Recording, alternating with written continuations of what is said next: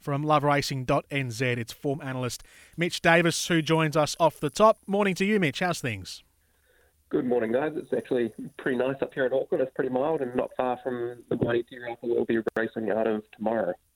Yeah, look, the trouble is it's meant to rain, Mitch, so we'll need to do uh, the form here for a wet track. But Awapuni uh, running uh, there on a heavy surface as well. We'll get you to have a look at some of those. We'll start uh, on uh, race three. Rocker Baby was back to her best last time, or near it, when running second. She's three dollars into two forty, and she's going to take all sorts of beating. And what's a pretty tidy sort of a three-year-old race?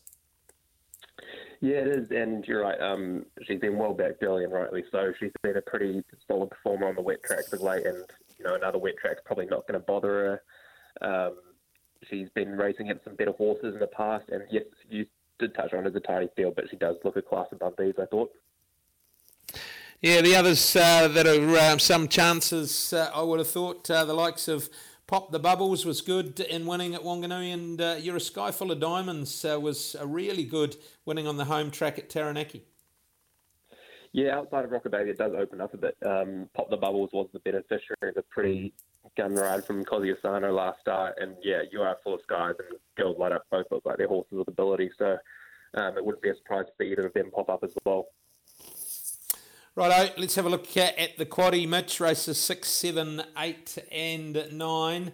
Bit of analysis here. Gee, uh, some big fields uh, through the quaddy. Uh, it's been uh, not a great deal of movement uh, in the market since opening. Uh, the likes of Barzetti for Jonathan Parkes has had the three runs back now. Matthew Eels had a winner last week, and Barzetti might be the one, but pretty open sort of a race agree. It almost just looks like a field job for mine, Butch, um, as far as the quarter goes. But Barzetti drawn wide probably won't be an issue come that point of the day with the rail set in the true from 350 onwards for the home straight, I believe. So I don't think drawing out gate 14 is going to hinder him too much. And, you know, Jonathan Parkes is a gun as well. So I think you'll give him every chance from the gate.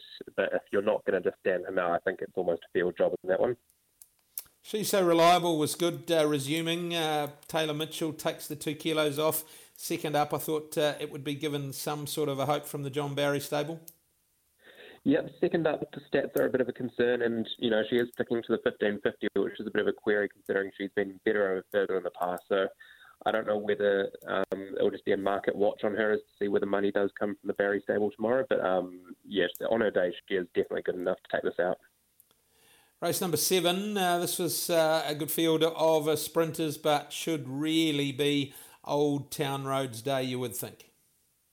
You would think so, but he has been a little bit hit and miss this prep. Yes, that might be a bit harsh when he's won and placed his last two, but um, there's also been plenty of support for the Roydon Bergerson runner Bradman at the near the bottom of the book. He's um, going to get him with 51 kilos after the claim. So, yeah, I do think Old Town Road's probably really hard to beat and potentially progressing on to better races over the winter. But um, when he's going to be giving Bradman eight and a half kilos, he's probably worth throwing in as well. Yeah, Bradman, the dual acceptor, but with the money 13s into 650, you'd tend to think that the Bergerson stable are going to be uh, running Bradman in that race.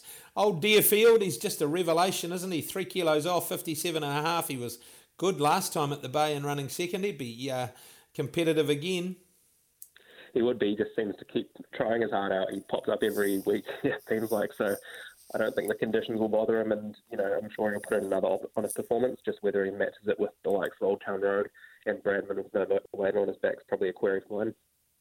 Good race. The next uh, race, number eight, there's some progressive uh, staying types in here. A couple of them worth mention. Fabian Hawk, who's won his last two and three of his last four. Uh, Jonathan Parkes rides up to 59 and a half kilos, but geez, been good uh, the last couple. I was impressed with Crouch. Last time, though, he had no right to win, and he wound up the last little bit and got the job done. He's eights into 550, even though there has been a scratching. Uh, I, would have a big watch on Crouch.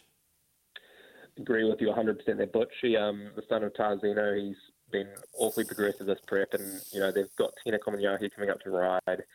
So for mine, at least, it's between him and uh, Fabian Hawk. But um, there also has been a bit of money out of the Branbury stable for Kingfisher Lad, who, when he gets his own way in front, can just keep on bowling. So he's getting a claim from Lee Sullivan. So there looks to be a few chances in that if um, Fabian Hawk or Crouch are having an off day.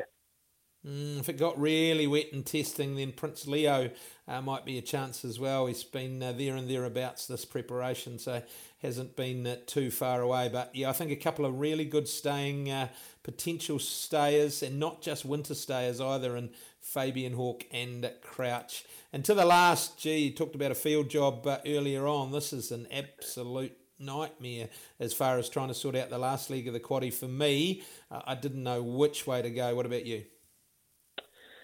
Yes, uh, echo that, completely, Butch. Um, there are a couple in here I don't mind, though. I don't mind Masso at the top of the book. Yes, he's got to carry a bit of weight, but he's drawn out off the track and he won't mind the conditions. And I think he can, on his day, be pretty hard to catch. He can be pretty hard to catch. He's only won two from 33, but he is um, mostly kept to the wet track. So he'll probably run you another honest race.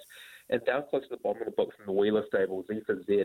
Um, he he is another who can pop up on these wet tracks. It just depends on what sort of wet track we do strike you know, come the last race. So um, yeah, you probably are safe playing a field job when it's six dollars a field, but if you can stand a couple out and it, I'm pretty sure you'll be doing pretty well in that field.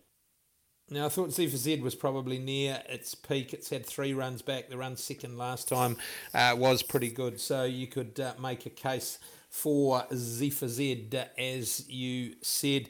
Getting towards the end of the season, Mitch, always time to reflect and uh, have a look at some of the highlights. Uh, gee, we were uh, blessed with a, an amazing crop of uh, three year olds, not just horses that did it this side of the Tasman but trekked across and won Group 1 races uh, over there. Prowess, Legarto spring to mind. A, a, a wonderful season for our three year olds. Absolutely, and you throw in Sharp and Smart and Pennyweka in there as well. Like I don't think we've had a three-year-old crop so dominant in recent times. And then you've also got to you know consider the, efforts of Imperatriz going over as well. You know she has been a revelation as well. She's stepped back from the middle distance and miling sort of distances back to the sprints, and she's um, taken it on on uh, pretty comfortably. Really, you know she was unlucky not to win the Canterbury Stakes over there, and then won the was it the William Reid on the one at Moonee Valley. Um, but yeah, we've had a tremendous season, and um, sure we'll be doing well to match that again this season if we could.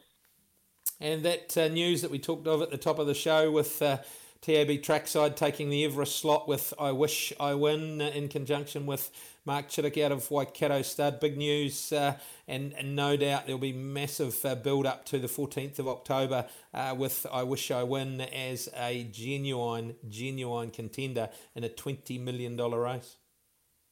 Absolutely, he's um he's been another very improved sprinter sprinter once he headed over to Australia, and he keeps stepping up and up. Um, and if you know if he strikes a dry track there at uh, Randwick come Everest Day, he'll be awfully hard to beat. Even though that didn't actually stop him on TJ Smith Stakes Day, but um yeah, it's great to see that trackside are getting involved, and we'll get a fair bit of Kiwi backing and Kiwi cheering coming on to the middle of October. Yeah, for sure. Good on you, Mitch. Thanks for stepping in here on Breakfast with the Kiwis and good luck on the punt.